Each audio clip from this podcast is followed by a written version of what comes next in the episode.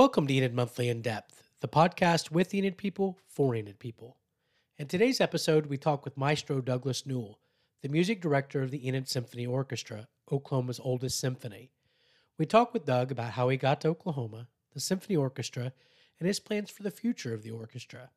This podcast was originally set to come out in time for their latest show and fundraiser, but unfortunately, those have had to be postponed. Check out their Facebook page or their website at enidsymphony.org for more information about what's coming next. And other news, please be sure to visit enidmonthly.com to nominate your favorite places to shop, dine, and be served as part of Enid Monthly's Best of Enid 2022. But in the meantime, here's Maestro Newell. Hi, Douglas. Really glad to uh, be here with you today. Well, thanks for coming up. Well, great. Well, hey, we're here with Douglas Newell from the Enid Symphony Orchestra, and uh, we're going to talk a little bit about uh, him growing up. Think, talk about uh, him doing things, uh, events that they, special events that they've got coming up, including their fundraiser and all kinds of other good stuff. Are you ready? I am. I am a source of information. well, great. well, well, Douglas, I uh, read your bio, so I know that you've got quite a few uh, really interesting stories. So I'm really excited to hear about it. But Uh-oh. you didn't grow up in Enid, right? no, I grew up in Charlotte, North Carolina, Okay. and I, I went uh, went all through um, primary and secondary school there. Graduated from South Mecklenburg High School in 1969. The, the marvelous class went to college in in '69.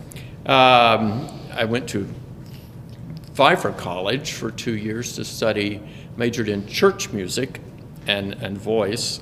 And then I transferred from there after the second year to the North Carolina School of the Arts, where I studied singing. But while I was there, I took a conducting class. And uh, actually, the, the chancellor of the School of the Arts, Robert Ward, who had, was first American to win a Pulitzer Prize for an opera he composed, um, uh, Mr. Ward was, was so kind. He came to the first concert I conducted and said, you know, um, if you want to go to Juilliard next year and be in their conducting class, I can make that happen. He said, but if you stay here, I will give you more opportunities than you would have there. And he said, but you'll have to finish the degree in singing. So, so I did, and and never ever regretted it. Um, and then after that, I uh, actually went back to another graduate school for a year to study singing a little more, and then I uh, won a conducting audition in Boston at New England Conservatory for a two-year program, uh, where we had a 110-piece orchestra to work with three times a week. So it's pretty intense uh, program. But that's that got me up into my late 20s and uh, that marvelous point in life where I met Mrs. Newell, Lawana, and um, you know, let's just um, all the magic seems to have happened in Boston. Well, did uh, were you interested in music from a very early age, or was it kind of later developing in high school? Or I, I always was interested. My dad uh, had a beautiful tenor voice. He was the choir director in the little country Baptist church in, that I grew up in in Fort Mill, South Carolina. Uh, my mom had grown up in that church, and dad moved into the community, and they met and were married Christmas Day, 1934. I have three older brothers. They're all musical. One is uh, Dr. John Newell, and he is a um, pianist as well as a, a, a known composer, an excellent composer. But our mom had a scholarship to go to college, um, and the Depression hit, and she was unable to attend. So she decided that all of her children would take piano lessons. And so we all had piano lessons starting at age eight or nine. And uh, then in fifth grade, I began uh, taking a class in violin in the, the orchestra class at my elementary school. There were four of us. And out of the four of us, um, one was a better pianist. She uh, died in a tragic car accident in high school. The, uh, one of the others was a, there were two guys, two girls. The other guy uh, became a, a, minister of music and to this day plays the violin in church quite often. He was a good violinist. But the third, uh, the, the other girl, was the concert mistress of the Bogota, Colombia uh, Symphony Orchestra wow. and retired there, retired uh, back to Chattanooga, I believe is where she lives now, and, and played in the Chattanooga Symphony. She was the most accomplished string player, but we were all together through high school. Uh, it was in the 10th grade I began studying singing. I wanted to be like my dad, except I wanted to sing opera. And, uh, you know, I was very serious about it. I had a marvelous voice teacher and was learning things in French, Italian, German, and even Russian.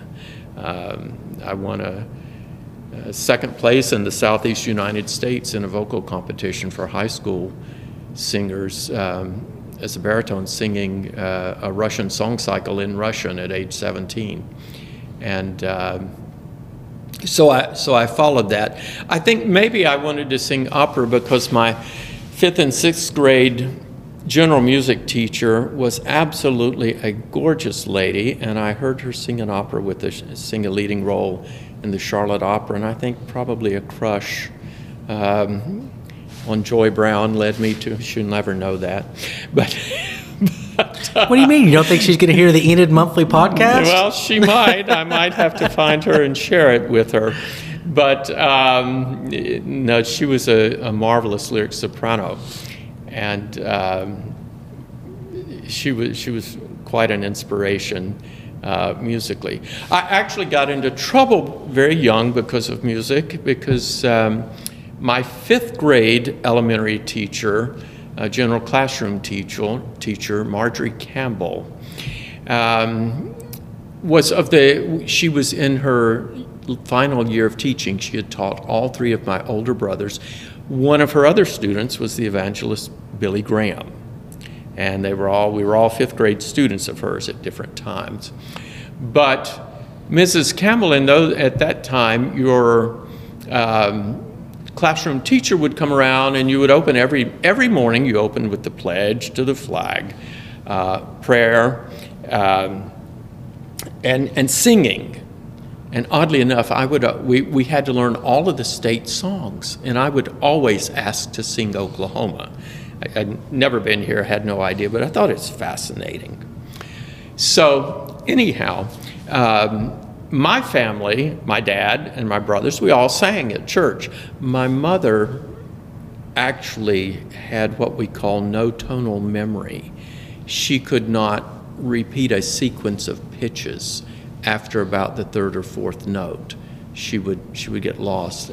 And yet, my dad had such a beautiful voice, and, and she loved our sing. But but anyhow, uh, I even I sang my first solo in church at age five, away in a manger, and I can still see my dad's face standing in front of the choir directing uh, on that Christmas Eve service. But but nonetheless, I digress, and that's one of my um, pluses and minuses as a person, I suppose. Circuitous stories. But, but anyhow, uh, yes, I, I wanted to be a singer. But Mrs. Campbell, we would, at, at home, we would harmonize. We would sing in parts. It was normal. And so one Monday morning, we're all singing America the Beautiful, and Mrs. Campbell is walking around giving us a grade in how well we matched pitch. And she comes to me and grabs, I'm harmonizing with the little girl who grew up next door, uh, who also had a lovely voice. And Mrs. Campbell grabs me up by the collar and says, Go stand in the corner. Everybody knows you're supposed to sing, in the, sing the melody. You have no talent like the rest of your family. And they said about you? That's what she said to me. So I had to stand in the corner for 30 minutes in the fifth grade for harmonizing to America the Beautiful. Um, all I can say is if I ever do have the privilege of directing the Heavenly Choir, Mrs. Campbell may be moved from the first soprano to the second alto section. I don't know. I don't know. I haven't faced that situation yet, and it may not be likely that I will. But nonetheless, that was one. And then the second time I got in trouble for being a young musician was in the seventh grade, when we were in seventh grade. Uh, my dad and mom and, and my brother Roger, just older than I, took a trip, I mean, John, I'm sorry. We took a trip to Scotland, to Glasgow, Scotland, to visit my brother Roger. And while we were there on the television, we see the Beatles. And it's in November before they come to America uh, in January, and we're on Ed Sullivan. Well, we go back, come back to the United States, and then it was announced they were coming to America. And my mother let me grow my hair as long as John Lennon's hair, which isn't much longer than it is right now, but rather short when you look at the original Beatles, maybe a little mop headed, a little floppy, what you would say. But um, anyhow, I learned at that age, you know, we all wore Chuck Taylors. They're a big thing now, but everybody had Chucks because that's all you had. And they had these enormously long shoelaces. Well, I learned that I, figured out my violin looked like Paul McCartney's guitar. And after gym class, I had orchestra class. So I could take that Chuck Taylor shoelace with me from gym class and make a strap for my violin and play it as a guitar and chord it and sing. And one day we were in orchestra and I was the, the teacher didn't show up. So I climbed up on a file cabinet and was in the midst of singing she loves you, yeah, yeah, yeah, and I want to hold your hand. And the assistant principal walked in to tell us our teacher wasn't going to be there for the day. And he was rather incensed that I would treat a musical instrument like that. And uh, they didn't put me on probation or anything or suspend me, but he did call my dad, and apparently they had a neat conversation about it, and they didn't know what would become of me. Um, but at least I was imaginative. and uh, I mean, all the kids liked it. I enjoyed entertaining, so what's the harm? well, I really liked what you said because uh, I can't sing either, and uh, so I'm going to tell everybody it's just because I have no tonal memory. So that sounds that's a nicer way to say it than uh, I just can't sing. There, there are a lot of elements of talent, and tonal memory is one. There are true monotones who have trouble matching pitch. Now, when they speak, their voice goes up and down with inflection, but and and that's different pitches, just like singing different notes in a song. But at, at, the same time, the, the challenge of sustaining that into a musical pitch is a little different. Uh, I'm not sure if you uh, know Sarah Coburn, Tom Coburn's uh, daughter. I do uh, not know her. I, have heard her many She's times. a fantastic singer, oh, and yeah. Uh, she was our uh, vocal coordinator for Varsity Revue at Oklahoma State. Yes. And she, she would walk by, and she just told me, just she said, just mouth the words. well, was, you were told by one of the best. Yes, for sure. sure. I'll, I'll, never forget that. Uh, but uh, well, after the, so after you uh, took a lot of these classes, you said composing classes, uh, or excuse me, uh, conducting classes. Uh, what did you decide to do at that point? Well, when I finished the master's degree in conducting at New England Conservatory, I, I stayed there for a year and applied for jobs. I was conductor of the Boston Summer Opera for a couple of years. But um, I still had my eye on this girl I wanted to marry. And um, I wanted a job. So I went back to North Carolina. I li- lived at home uh, for, for a year or so and found a job in Tennessee as director of choral activities at a college because I had vocal training. And from there, I was there about two and a half years. Uh, at, concurrently, I became the assistant conductor of the Knoxville Symphony. I, I drove over to Knoxville one day and introduced myself. And as it turned out, my teacher in New York, one of the last teachers I studied with, had been someone who was uh, key to the success, early success of the conductor of the Knoxville Symphony at that time. So he took me on as, as an assistant. And from there, um, I was engaged mid year to go to Baylor University and conduct their opera, um, their opera program for a semester. And from there, uh, that was a one semester deal. From there, I found out about the Enid Phillips Symphony Orchestra. And um, came up here, auditioned. As it turned out, Wes McCoy, who was the uh, chair of the Phillips University Music Department at the time uh, that they were searching for a conductor. Uh, knew some people in Tennessee who had uh, hired me to do some conducting at their college, uh, an orchestra concert. And so things sort of worked together. So I came here. Uh, I won an audition as a, the second assistant conductor of the Oklahoma Symphony Orchestra, which was full-time orchestra at that time. It folded about uh, five, four or five years later, maybe only three. Um, most people don't realize there was a time when three of the five orchestras in Oklahoma folded for financial reasons, and the two that stayed afloat throughout that time were Bartlesville and Oklahoma City and Enid, Enid Symphony Orchestra. So uh, I was very fortunate to be invited as a guest of the New York Philharmonic to a conductor seminar in uh, 1989, and also uh, to guest conduct to conduct the uh, San Diego Symphony in an audition for a international conductors program. Um, had some very fine, very fine opportunities. Um, and, and continue to have some marvelous things to do. Just a few years ago, I became the conductor of the spring opera productions each year at uh, UCO in Edmond. Marvelous uh, performance space, student body, voice faculty, instrumental faculty, and uh, it, it, that's just an interesting thing. And then just about a year and a half ago, I began studying violin privately. Um, because I wanted to, and I had time during the pandemic. We weren't doing concerts, and uh, so I'm going to give a senior recital this summer.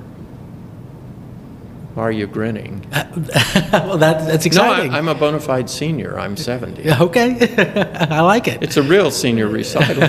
so. so. rather than a senior in high school recital, it'll be a, a or a senior in college. Go. Okay. It'll, it'll have a few well, it'll have some music that's challenging for me. Let's put it that way. And uh, well, you start. You said you played some violin in high school, right? I did. I played in in public school program uh, from fifth grade through through high school. I, I, never studied privately, and that's just one of those things that has come back around. A, a marvelous opportunity here with uh, a teacher who moved into Enid a couple of years ago with her her husband, who is who's in the Air Force, who's at at, at, at, Vance, and um, turns out she knew some people I knew, and she came and auditioned for the symphony, and was a little blown, quite blown away by her abilities, and um, you know she's she's. I've had some of the finest teachers of music uh, in the world, and I can tell you she's a fine, fine teacher. Excellent. Well, when did you start full time here at the Enid Symphony Orchestra? Uh, well, I was hired initially as half time with the Enid Symphony Orchestra, half time at Phillips University. Uh, the symphony paid half of my salary and benefits to the university, and the university gave me a half time teaching load, and the other half I managed and managed the symphony and conducted. And, and that arrangement lasted for about four or five years, and then the Symphony Association took over my employment uh, fully, I believe, in 1989, 90, somewhere around it. So you've been here since about 1985-ish? I've been in Enid since uh, the summer of 1983. Yeah, I came to stay for three years. And you know, there's an old saying that if you reinvent yourself every seven years, you will be happy and will be fulfilled throughout life. And fortunately, I've had the opportunity to do that um, and to raise a family in really a wonderful place. Um, you know, my, my children that went to school were all quite competitive academically with students from much larger cities that you would think would have much finer educational systems. It's not true. It's, it's not necessarily true. Um, there have been many benefits to raising children in Enid, and, and I, have a, I have a theory that um, the reason you see so many successful people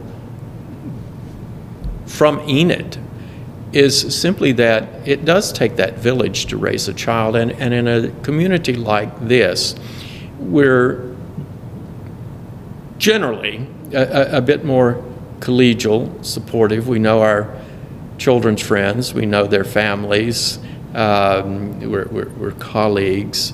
Um, it's, a, it's a bit different from growing up in a larger uh, setting where you don't know everybody and, and where uh, community efforts involve scads of people you don't know simply because there are more people. But here, uh, we, we know who is involved in making Enid a better place to live. And uh, that's a very that's a very important thing because children leave here and they know how to network naturally, I believe. At least the ones who pay attention to. The ones who pay attention to their parents. they know how to network. And that is that's a key. I mean, I'll never forget my seventh grade English teacher made what today I recall as the most, one of the most important statements I ever heard from a teacher. And uh, this was from a sizable uh, junior high school in Charlotte, North Carolina. And, and she said, we were complaining about a writing assignment, and she said, You know, the population of the United States is growing so much. Now, this would have been 1963 or 62. And she said, jobs are going to be so competitive by the time you get out of college and throughout your professional careers because more people are going to college, more people are seeking professional. There's simply more people.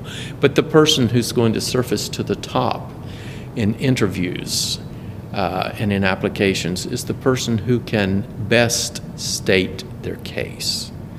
And that includes writing skills, speaking skills, uh, interpersonal relationship skills. And that, you know, that, that's some of the best advice I, that I would give to children today and to young people. Well, so you've been here about 38 years. Over that course, brag on the Enid Symphony Orchestra a little bit. It's uh, pretty uncommon for a town of this size to have a professional orchestra, isn't it? it, it is quite uncommon. Um, and a little bit of it, um, you know, it, the, there was a group of players that were formed in 1905 prior to the opening of Phillips University. Um, they were called the Enid Players, about 21 people, and they're the seed through which the, the present day Enid Symphony Orchestra uh, came. Um, then, when the university opened, they hired uh, a Dutchman, Rein Dijksterhuis, uh, who was uh, a violin teacher, and he led the orchestra for about 30 years. And in my 30th year, I got this odd feeling because he, he passed away in his 30th year. And I was very thankful to finish year 30 and get into year 31. And I'm still thankful every day as I see the sunrise and the opportunities that, that arouse. There, there, there were a number of different conductors. Uh, now I've, I've, I've had the longest tenure among conductors of the symphony. The second longest, actually, though, was my immediate predecessor, Max Tromley, who was here 13 years and who took tremendous strides with the orchestra because it was under his leadership that the, the nonprofit association, the Enid Phillips Symphony Association, was created so that it was an arm, a, a, a, uh, a 501c3 arm to support the growth of the orchestra. And of course, the university had scholarshiping to offer. The community had, uh, the, the board was raising money for the guest artist series, and, and they sort of brought it away from the university setting entirely to a, a series that would have guest artists and bring other orchestras, what, what have you, and, and run a subscription series of concerts uh, where patrons would buy a subscription each year. Um, then I came along in 1983. And uh, of course, when the university folded uh, in 97, uh, during that year, there were a lot of changes. When I came, for example, there were four full time, full time string teachers in the Enid Public Schools. That diminished over a number of years.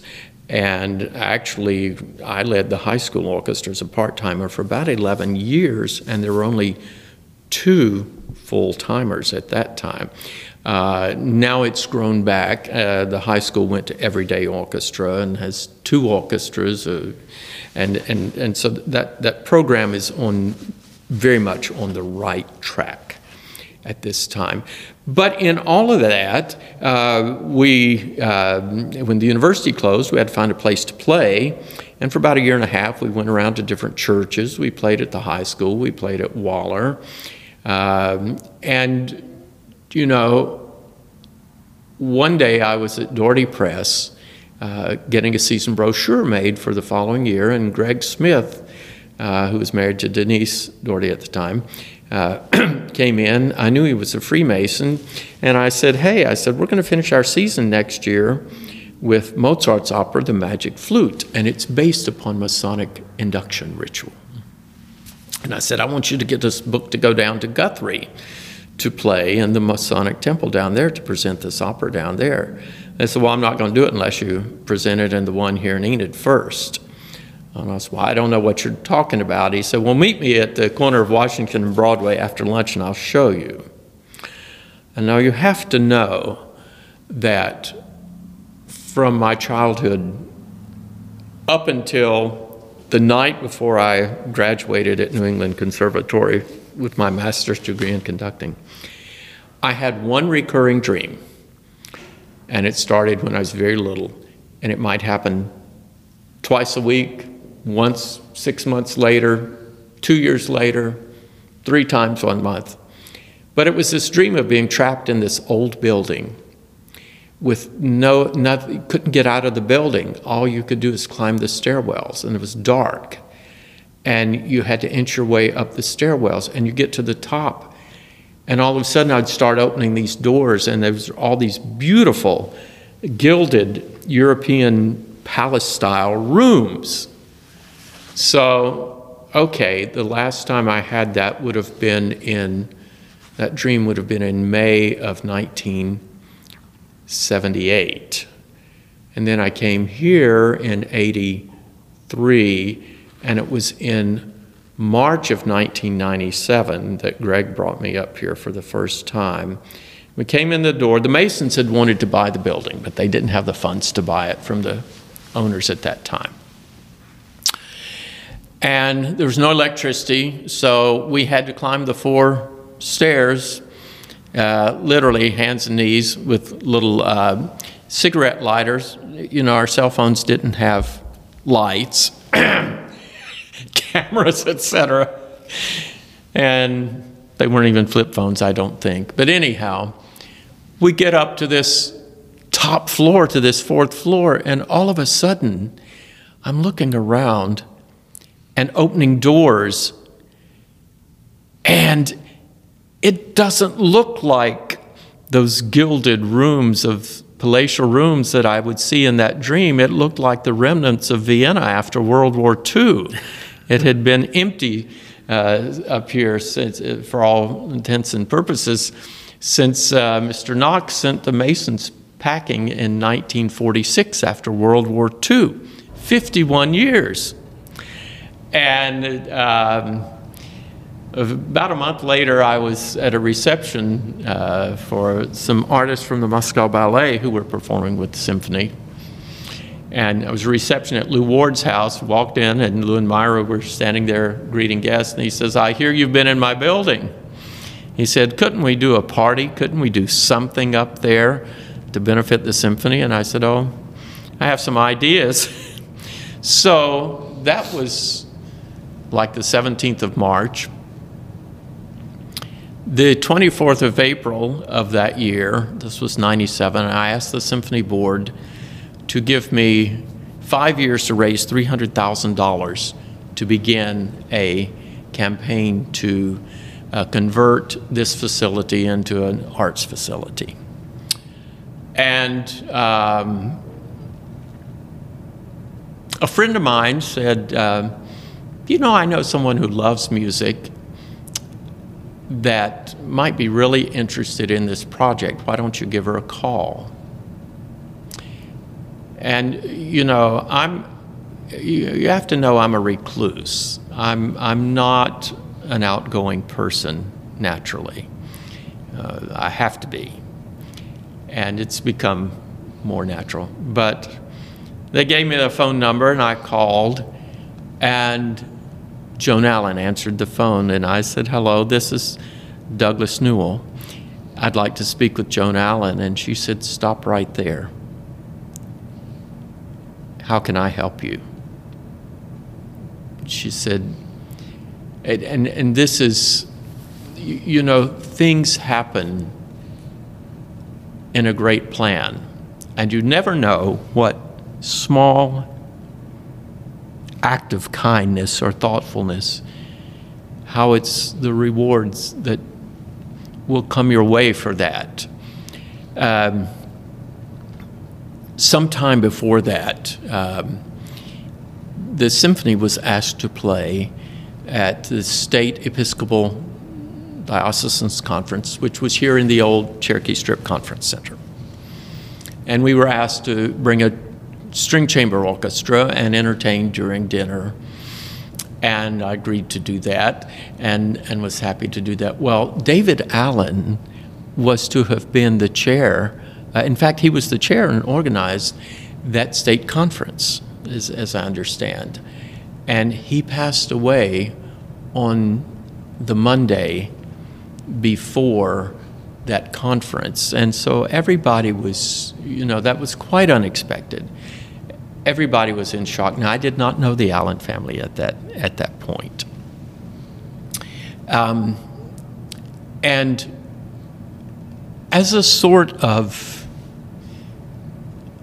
afternoon thought before we played that evening, I knew they belonged to the Episcopal Church, and the memorial service was the morning of that banquet, uh, that that final banquet of the diocese.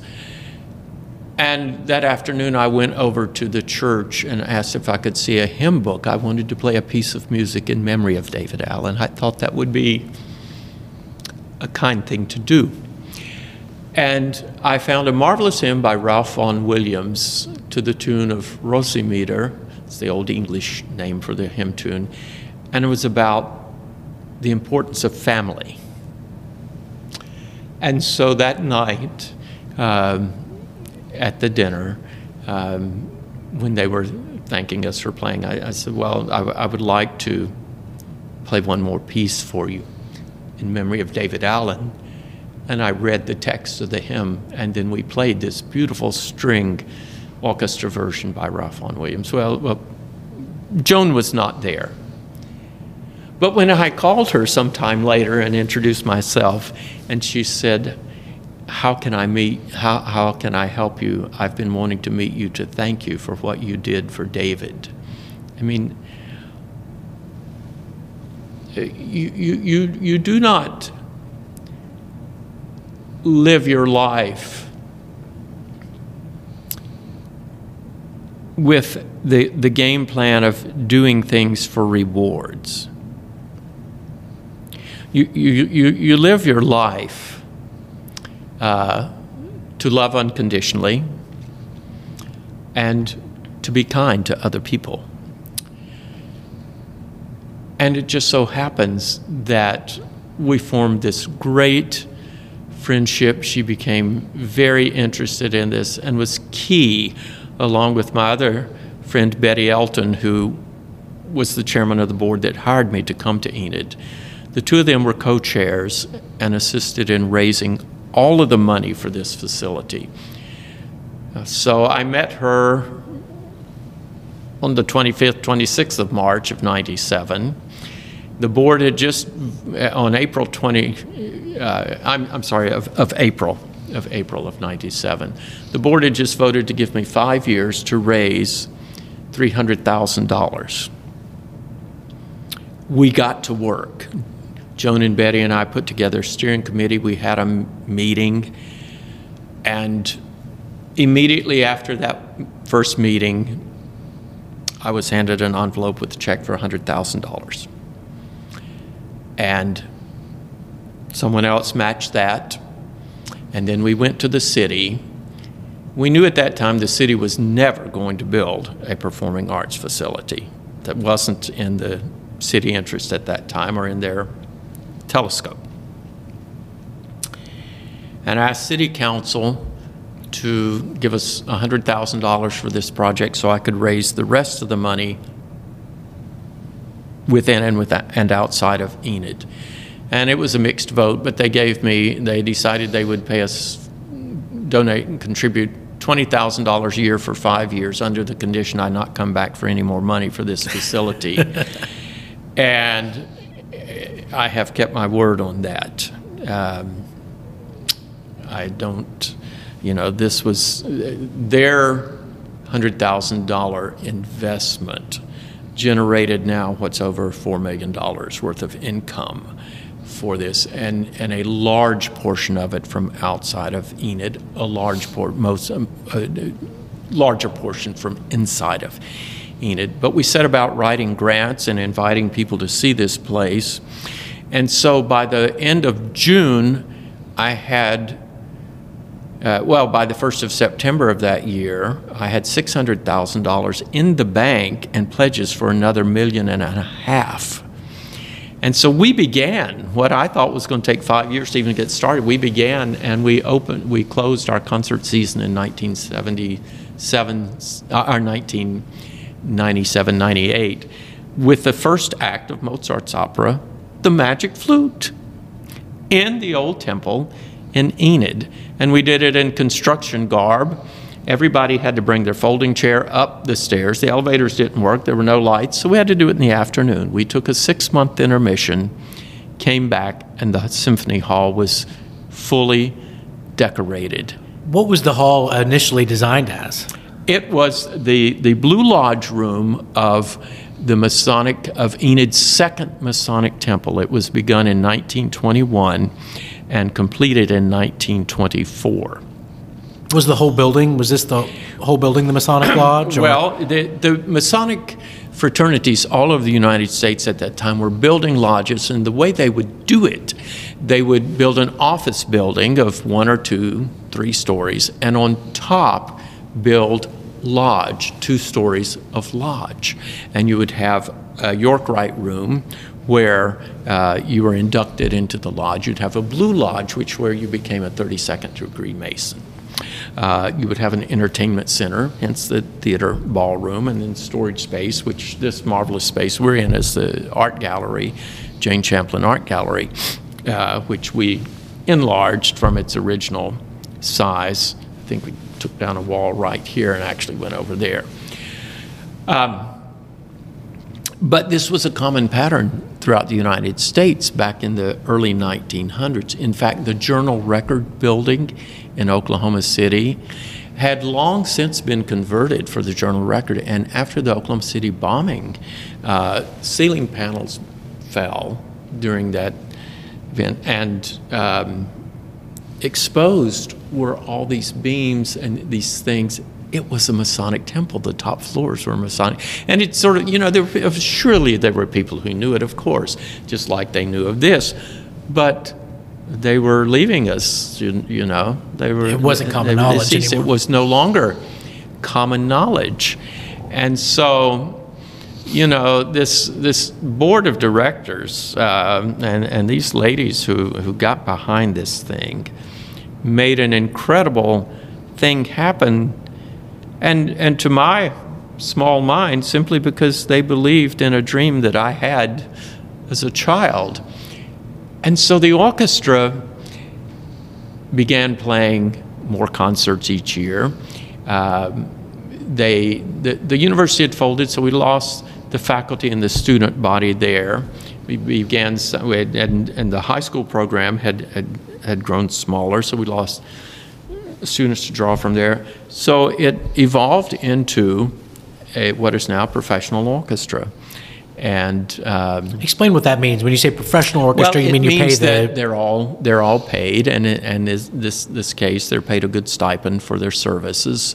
Um, we have a per service contract, which means there's not s- 56 people living full time in Enid playing in the Enid Symphony Orchestra, but the players both here who live who do live here and the players who live outside of Enid are all professional caliber orchestras, uh, uh, players, musicians who are paid a professional wage for Now, their so did that start in the '90s, the professional side of it? It, it had started actually in the in the mid '80s. It was growing that way. Uh, the orchestra had not been compensated.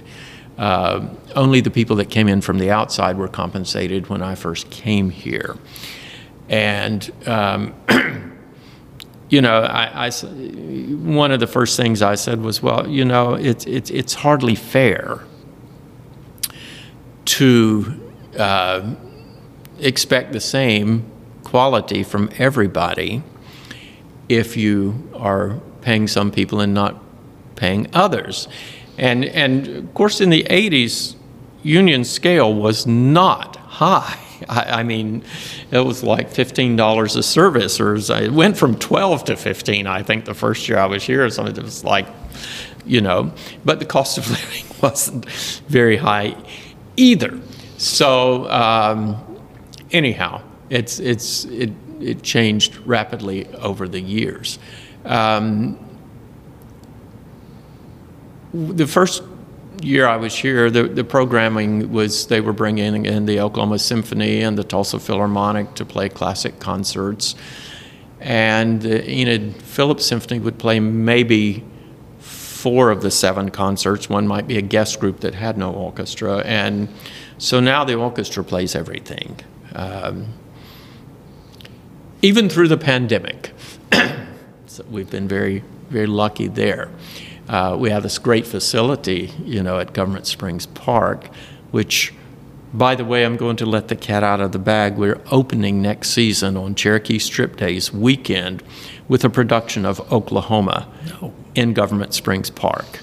Uh, that, that's just recently been approved, and I- Always a crowd pleaser. Oh, It- well, you know, like I said, when I was in fifth grade, I kept asking, "Let's sing Oklahoma." Well, the reason I would ask it is because it was the best state song. That's right, you could say it It's was- got one by Rodgers and I mean, the old the old North State just didn't hold a candle to it. I'm sorry. Say what you will about Oklahoma, we do have a great state You song. got the best state song there is. Well, so you, at the beginning, you said that uh, you were drawing a lot of the, the members from Enid area, Mm-hmm. and that's uh, from the high school and the uh, the university orchestras, uh, and, and then it kind of went away, the, or those had uh, diminished a little bit. Mm-hmm. Uh, have they in, increased participation from those areas? I, I, of course, we don't have a university anymore, We, but the, we now have a youth symphony, which which serves to where uh, the advanced high school and, and junior high players uh, they, they have a marvelous conductor and a marvelous program.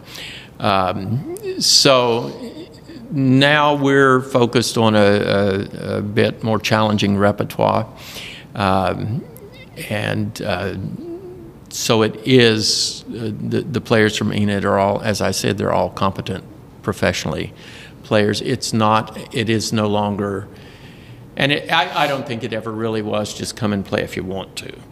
Even uh, you know years back, I, I think there was a there was an expectation level. There was a healthy competition Yeah, to be. Yeah, yeah. But we have school teachers who move in, uh, uh, you know, come in from time to time who play.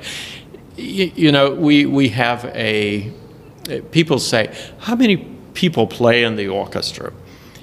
Well, or how many members? Well, it's not a matter of that. And this is a hard point to make sometimes. The composer of the music tells you how many players are going to play in that performance.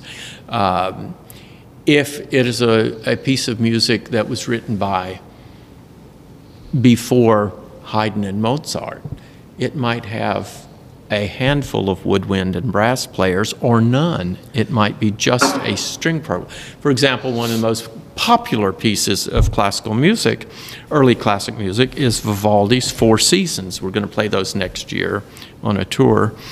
And um, It's for only strings with a harpsichord, a keyboard, to fill in the harmonies. Um, but you get to Mozart's symphony, and all of a sudden you have a flutes added in, a pair of oboes, a pair of bassoons, a pair of horns, and a pair of trumpets, and a pair of timpani. Well, that went along for a while. Beethoven comes along and adds a trombone section to the symphony. Well, then you get into the mid to late 1800s and they start adding things like, oh, there's a tuba. There are four French horns now. There are three trombones and a tuba. There are three or four trumpets, or two trumpets and two cornets. There are three, two flutes and a piccolo, or three flutes and a piccolo three oboes and an English horn, three clarinets and a bass clarinet or an E flat clarinet or what have you. So, it, and it's really related to instrumental technology because these newer woodwind instruments were be, being created uh, in, in, the 1800s. And as they, be, as they came into existence and became more widely accepted, and, and people learned to play them masterfully, composers began to write for them. So, the later in the time period you get, the closer to our century, the larger the orchestra is. So, for example, I've played concerts in this hall with 79 players. I've played concerts with 13. Messiah, Handel's Messiah, takes about 18 to 22 players to play and, and do exactly what Handel wrote. So it kind of depends it. on the piece that it you guys are. It depends on the piece of music. Uh, now, I mean, we've played pieces that add a rock band in, you know, or a swing band with it, something like that. So it really is the genius in the mind of the composer and what he or she can hear uh, as combinations of sound. When you're deciding on a, a piece that, that you're going to do for the next year, do you plan those out a couple of years in advance, I would guess? well, I, I have a few more pieces in mind than I do years left on the earth at this point, I think. I hope so. I, I, hope I never get it all done, really, because then I would be bored. So, um, yes, I keep a running list of repertoire in my mind, and sometimes I'll write it down on a, on a Word document just so I don't forget it, and then I forget where the Word document is. But anyhow, uh, yes, there, there are many, many pieces that I would love to do. But then that goes back to, uh, un- unfortunately or fortunately, I'm both the executive director of the orchestra and its and, and, and its music director, which means I raise the money. One of my jobs is raising the money, and of course, the board has responsibility in that. They do great work with their fundraisers each year. Uh, so, unlike most other conductors in, in a major orchestra, like New York Philharmonic, whatever have you, the conductor will say, I, I, I want to play this this year. This is going to be our programs. And it's up to the management of the orchestra to, to raise the money and to see that they can make the maestro happy and the audience happy. And I want these guest artists, and we're going, you know, and they've got to go find out how much, you know, it's going to take to bring in this violinist who wants $150,000 a night. How many times they can present that with a, a multi-million dollar musician budget and fact, in the major orchestras, there are full-time positions for generally 110 to 120 musicians. Uh, a section violinist in an orchestra like the New York Philharmonic can make $200,000 a year. Uh, very competitive, very high level, um, very high demand workload. But uh, in this situation, when I say I want to do this piece of music or bring this person to perform with the symphony, I'm actually standing there knowing what it costs for each individual player and each guest artist. So I have to temper it with how to balance a season between larger things and smaller things, hence more expensive and less expensive things to balance it out. Uh, we have an annual budget of around $340,000, which isn't quite so much in an orchestra world where you're presenting five concerts a year. I'm the only full time employee. Uh, hopefully, in the not too distant future, I'll be the, the conductor and someone else will be the business manager. That would be take a big load off of my That's mind. the dream, right? Well, Just get to it do the fun and, stuff. and if it happens, it happens, and if it, and if it doesn't, I will at least be preparing people to know what to do. Um, if I'm directing Miss Margie Campbell in that heavenly choir, but. Uh, anyhow, like I said, that's another quest that probably won't happen. But anyhow, uh, so it, it is a matter of economics. It's not a volunteer orchestra. Uh, we own a facility. We have insurances. We have utilities. Uh, you know, we have uh, expenses of any business. But uh, don't know. It's it's been a it, it, it's a wonderful challenge, and yeah, there are days you say, oh gosh, how we're we going to make this work, and it works.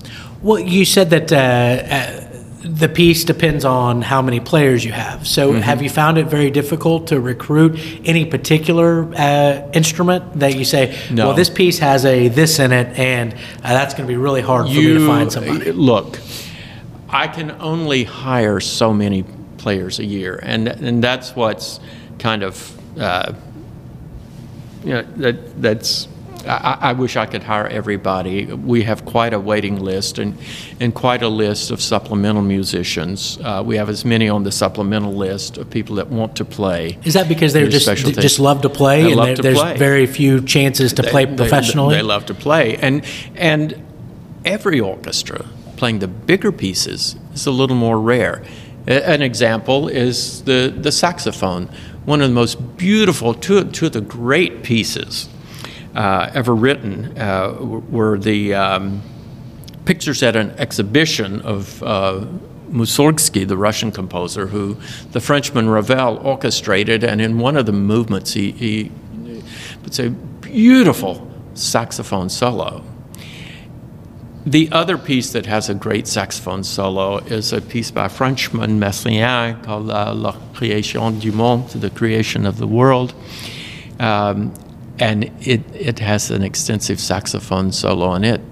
So there are a number of excellent saxophone players out there who, while they have many opportunities in wind ensembles and, and, and concert bands, um, marching bands, but do not have the opportunity to play with symphony orchestra because there's just, it's not called for that frequently.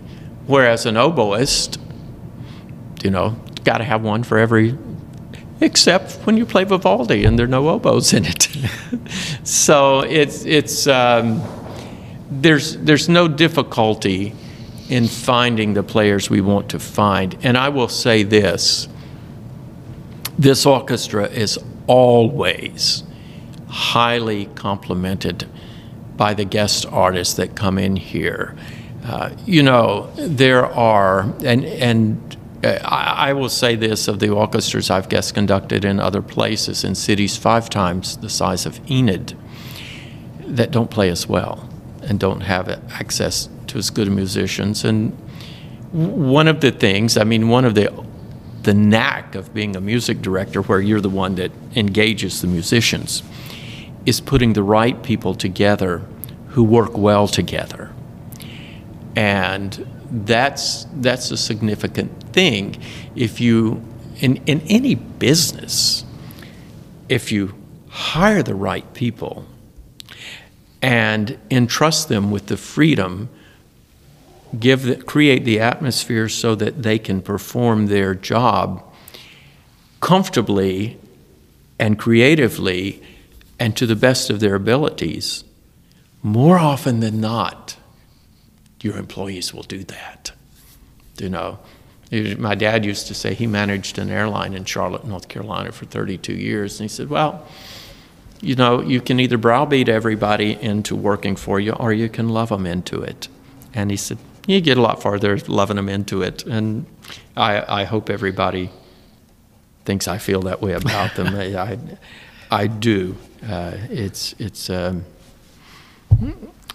it's, it's a marvelous thing. Some, someone, one of my children said, asked me one time, said, uh, Daddy, why do you, why do you, uh, uh, something about wh- why did you decide to be a conductor? And I said, well, you know, it's relatively little work, and you get paid to stand there and complain.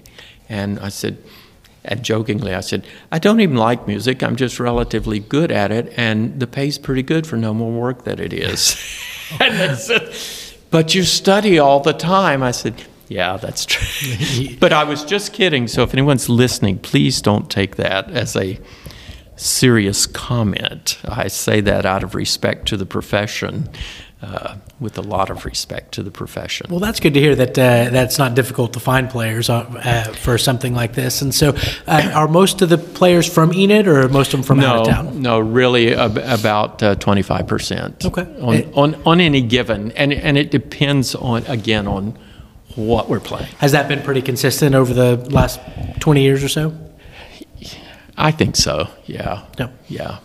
Uh, do you? Is there a particular piece that you are, are, just particularly proud of that y'all have done over the last? Oh my gosh! Thirty-eight years. You know, um, it, it, two performances of the Beethoven Ninth Symphony. Uh, one uh, was was at Convention Hall was the first one, and then second one, I think, was at Emmanuel before they uh, rebuilt the sanctuary and did away with the, the choir loft up the back wall, which is, was a marvelous, marvelous choir loft. We brought in Canterbury Choral Society and Southwestern and Northwestern and Phillips and, and did the Brahms Requiem.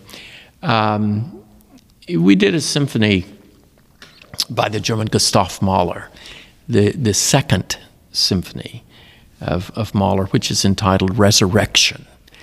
And it is about uh, dying, going to heaven, and standing in front of God.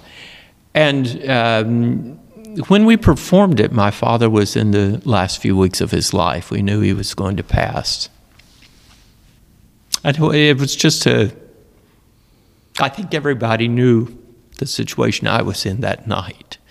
They were just extremely kind to me um, and, and, and played their best. And it was quite an accomplishment above and beyond for this orchestra. Uh, for an orchestra in any community. Um,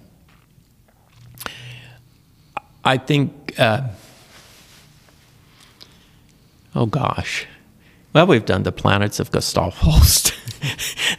that was a, great effort, and I love doing that. I love doing the musicals and the, the operas that we've done uh, very much. It goes takes me back to my singing uh, days and the affinity I, I, I have for that. Um, I, for many years, avoided the music of Mozart with the orchestra because it's so difficult to perform and perform well.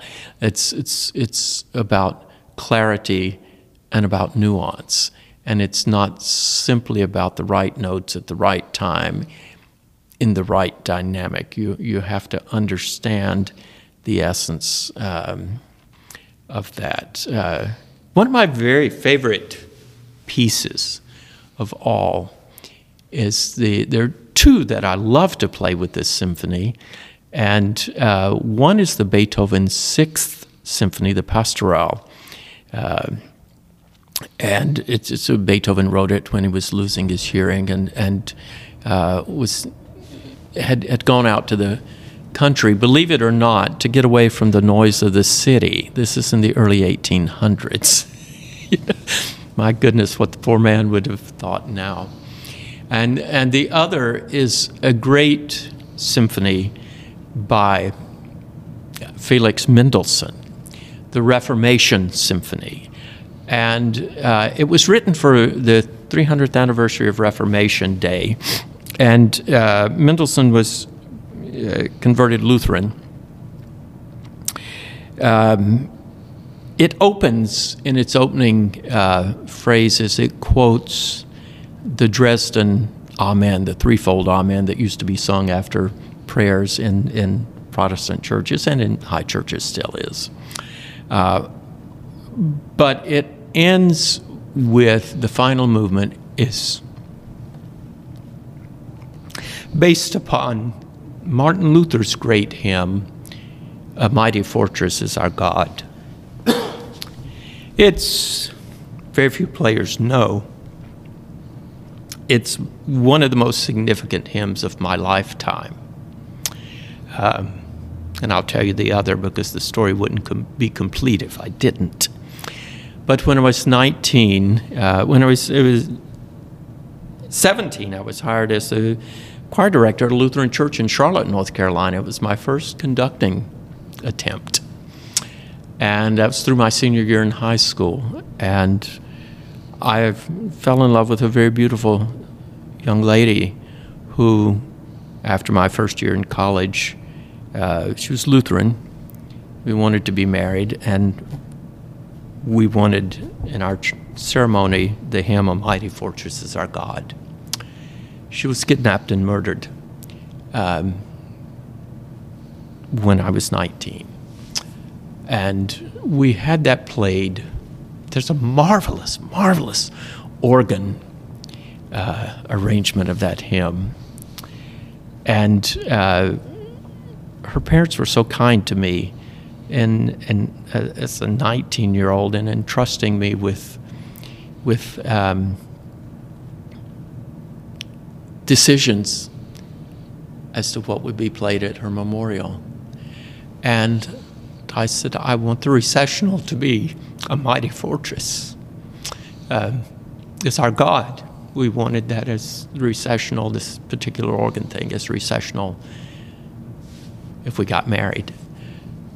And so that today is one of those pieces that saw me from a difficult time into times of great joy. Now, the other hymn, you have to, I have to tell it because the story wouldn't be complete. Um, I didn't date for about five or six years after that. And then, wouldn't you know, of my great love of singing, the good Lord sent my way a young lady with an absolutely beautiful lyric soprano voice and one that happens to blend with mine and who has made a great life partner. And for the entry hymn, when we were married at our wedding, uh, she, she and her dad came down to the processional and they stood there. And the congregation joined in the singing of, Now thank we all our God. So, those, those are the great hymns of my life. And uh, boy, now I tease her and say that I had to ask her to marry me three or four times, and our mothers were so pleased when we finally got married that they sang the loudest when the congregation began singing Now Thank We All Our God, because I don't think they ever thought it would happen for a while. But it did, and, and you know, I mean, things work well. There's a great plan for those who love. And, uh, you know, everybody, I, I, I mean, you're, you're, you've listened to me ramble now for some time, and I do hope you edit this well. but I will tell you, there is not a more fortunate person that has ever lived on this earth than me. Well, that's nice. Well, has there been anybody in the orchestra that has uh, uh, moved on to much larger orchestras in New York or uh, other large cities that you're particularly proud of? Well, I like them better when they stay here. sure, it makes it easier, right? They're, they're, they're, they're, more fun to be around. Uh, you know, I I have to say this. I'm I'm most proud, uh, or very proud, of all the young musicians who have grown up here, who have gone on to lead, to lead public school music programs in Oklahoma and other states. Um, and I'll go back to kids that were here the first year I came. Andy Johnston leads the orchestra program in Springfield, Missouri. Stephen Hughes leads Fort Smith, Arkansas. Uh, Peter Marcus was teacher of the year uh, when he was uh, leading high school orchestras. Scott Jackson leads a marvelous program at um, in Stillwater, the public school program. Uh, Rebecca Othout uh, has, has led orchestras. Uh, these kids, and, and then they're the marvelous kids. I mean, we have a new dentist in town who was the concertmaster of the Enid High School Orchestra, Sydney Van Hooser, she was now. Then she's Sydney Rogers now. But uh, Sydney went to achieve the Quartz Mountain. She achieved the All-State Orchestra. Um, numerous competition awards. Uh, Psalm, same same story. They're they're actually in-laws now.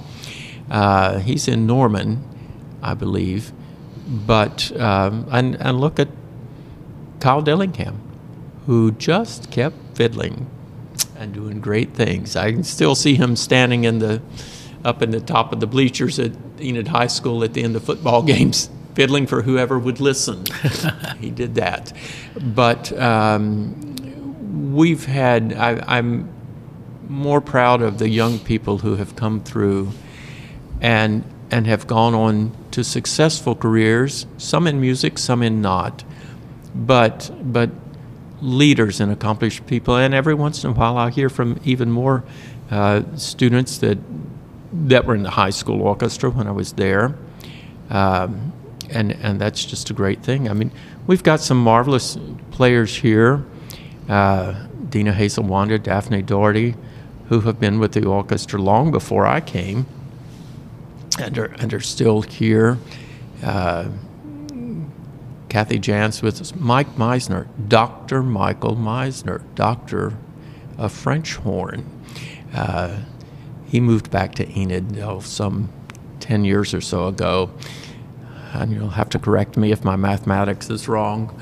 Um, but, you know, we, we have seen some marvelous, marvelously talented young people grow up and go lead wonderful. Well, I think that's really sweet that uh, that that's the people that really touch you, or the people that go on to uh, to do their own teaching. Well, so. like I said, I like the ones who stay here better, but no, no, I'm just kidding. Well, we've got a couple of the, and the real reason why I'm here is you've got a couple of really uh, cool things that are coming up on February 12th. You've got Violets and Roses. Talk well, a little bit about that. you know, there's this inconvenient thing of the coronavirus COVID and the Omicron and Lord knows what's next. Uh, we decided last week to delay the February 5th fundraiser, the soiree, and to delay the February 12th concert. So we're going to make it just a little bit different. Um, the, the soiree is going to be presented on April the 23rd, which is a concert night. But what we're going to do is is do this like they do in the big European cities. We're going to have a concert by the symphony at five o'clock. Be a, and all of our subscribers already have tickets. That is.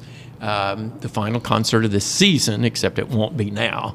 Um, and that, that features the pianist Yafei Shuang, uh, who I've wanted to work with for a number of years. This will be the third year we've scheduled her, and by golly, there better not be any virus on April 23rd. But if there is, we'll schedule her for next year, anyhow. Uh, but uh, the concert will be 5 to 6. Following that, we'll have the soiree, uh, which will be a fantastic dinner, uh, an auction, and a dance in the theater ballroom. And then Violets and Roses, which comes from a poem I sent Mrs. Newell the, uh, in the, I think this third or fourth proposal. Roses are red, violets are blue. If you'll marry me, I'll marry you. Well, uh, we're doing this on Valentine's, and it's Broadway songs, great love songs of Broadway. Rob Glaubitz, my friend who uh, is chairing the music division at UCO right now and is a marvelous baritone singer, uh, is going to sing uh, things from. He's going to sing "They Call the Wind Maria," which I just love, and and he's, he's going to sing things like uh, duets, like "All I Ask of You," and um, if I loved you, and he's going to sing some things like She Loves Me and Buddy's Blues from Follies. Um, great evening of Broadway. Except now, what we're going to do is take violets and roses and make it roses for mom because we're going to do it Mother's Day afternoon uh, at, as a four o'clock concert, I believe, four or five o'clock on, on Mother's Day, May the 8th. And that will be the final performance. And the reason we moved it then is that we can, if there is a problem, we always have the option of going to Government Springs Park. Uh, so those are the next two events in April those and May. Those are the the next the, the last two symphony events for this for the, this year's subscription series. When we start uh, next season, it always begins with the Fourth of July concert in Meadow Lake Park. Um, we also play concert uh, educational concerts um, designed by Carnegie Hall Educational Wing. There are about 100 orchestras in the world that play these concerts each year. We're one of them and we're playing them for the Enid area elementary students on uh, March the 9th. And then we're going to play at the McKnight Center in Stillwater on April the 6th, uh, a set of Carnegie concerts uh, for Stillwater Public School students. I'm excited about that. That's a beautiful facility. It's, it's, a lovely facility. Interestingly enough, the gentleman who did the acoustical design for that about uh, 22 years ago, did the acoustical design for Joan Allen Symphony Hall right here in the Enid Symphony Center. Wow. Well, I'm just uh, so proud that Enid's got such a great symphony. Uh, and, uh, you know, it's something that uh, obviously took a lot of work from you and a lot of money from other people. And uh, uh, so I. well said. So I, it's, it's really a privilege to have this kind of thing in Enid. And we just want people to come out and check it out. Well, thank you. It's, it's just a, a great joy every day to be a part of this community. Well, thank you, Maestro Newell, and we're looking forward to the upcoming events. Thank you.